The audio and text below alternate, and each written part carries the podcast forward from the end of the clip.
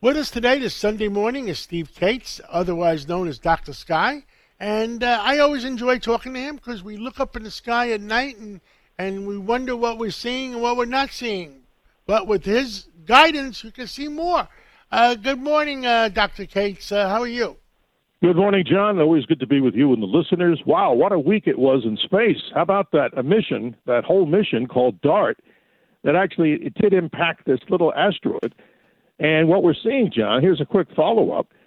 The, uh, the spacecraft, when it did hit the impactor, that is, the little tiny asteroid called Didymos, they had released a small little probe, these tiny little probes called CubeSats, about a week or two ago, which uh, is an Italian one called LICIACube. And the reason for that, it was to follow the spacecraft and see what happened after it exploded. It sent back some images.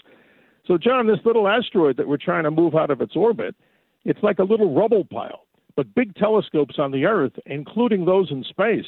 How about that? The James Webb Telescope showed us some amazing images of this debris coming off of it. So we'll know, hopefully, in about another two weeks or so, if this spacecraft did what it's supposed to do, and that is try to move an asteroid out of the way.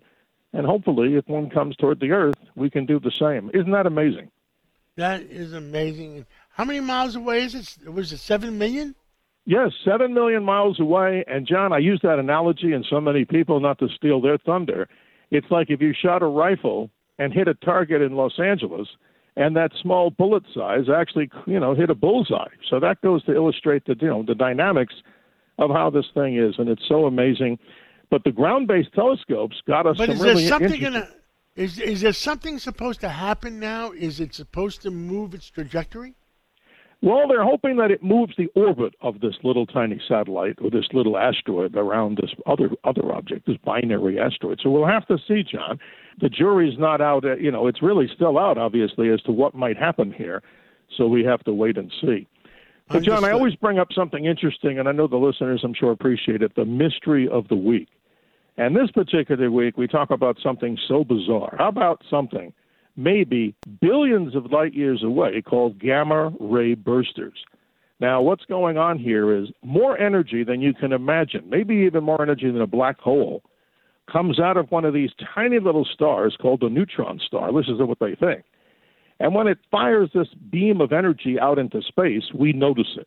So, lucky for us, we're far enough away from these little things called magnetars, super powerful magnetic fields. How about this, John? A quadrillion times more magnetic field than the Earth has. And the sad news is if the magnetar was 100,000 miles away, 100,000 miles away, it would tear the atoms out of our body and just dissolve us, and it would wipe out the data on all credit cards or anything that uses magnetic fields. So, lucky for us, the nearest of these magnetars, at least that we think, is one about 9,000 light years away, and they're also called fast radio burst. This is another mystery of the week. How about that? Wow. I, I stopped there for a second just to think it out. uh, I, I, also saw that the, uh, uh, the the Mars helicopter is active again. It got recharged up, and mm-hmm. it's active.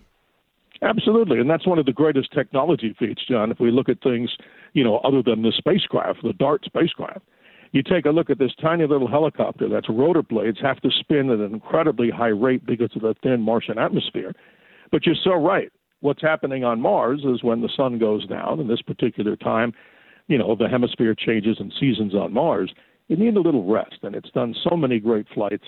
But here's an interesting factoid, John. Mars, among the other objects that I'll talk about briefly about what we can see humming up in our October skies, Mars is getting closer to the Earth. So I look at it with the telescope now, and people that have telescopes, they will be able to see detail on the planet Mars, even one of the polar caps.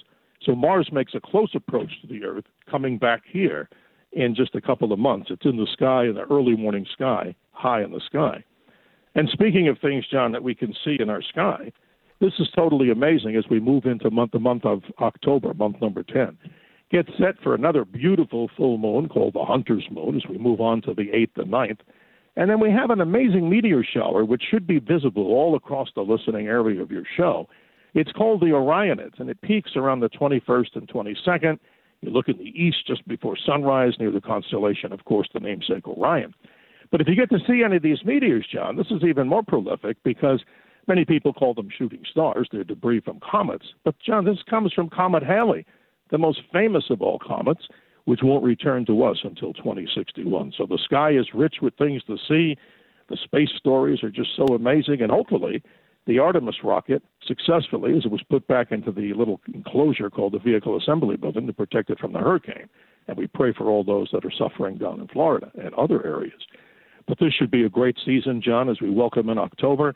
And hopefully, more to say next week as we talk about things that can remind people one, always remember to keep your eyes to the skies.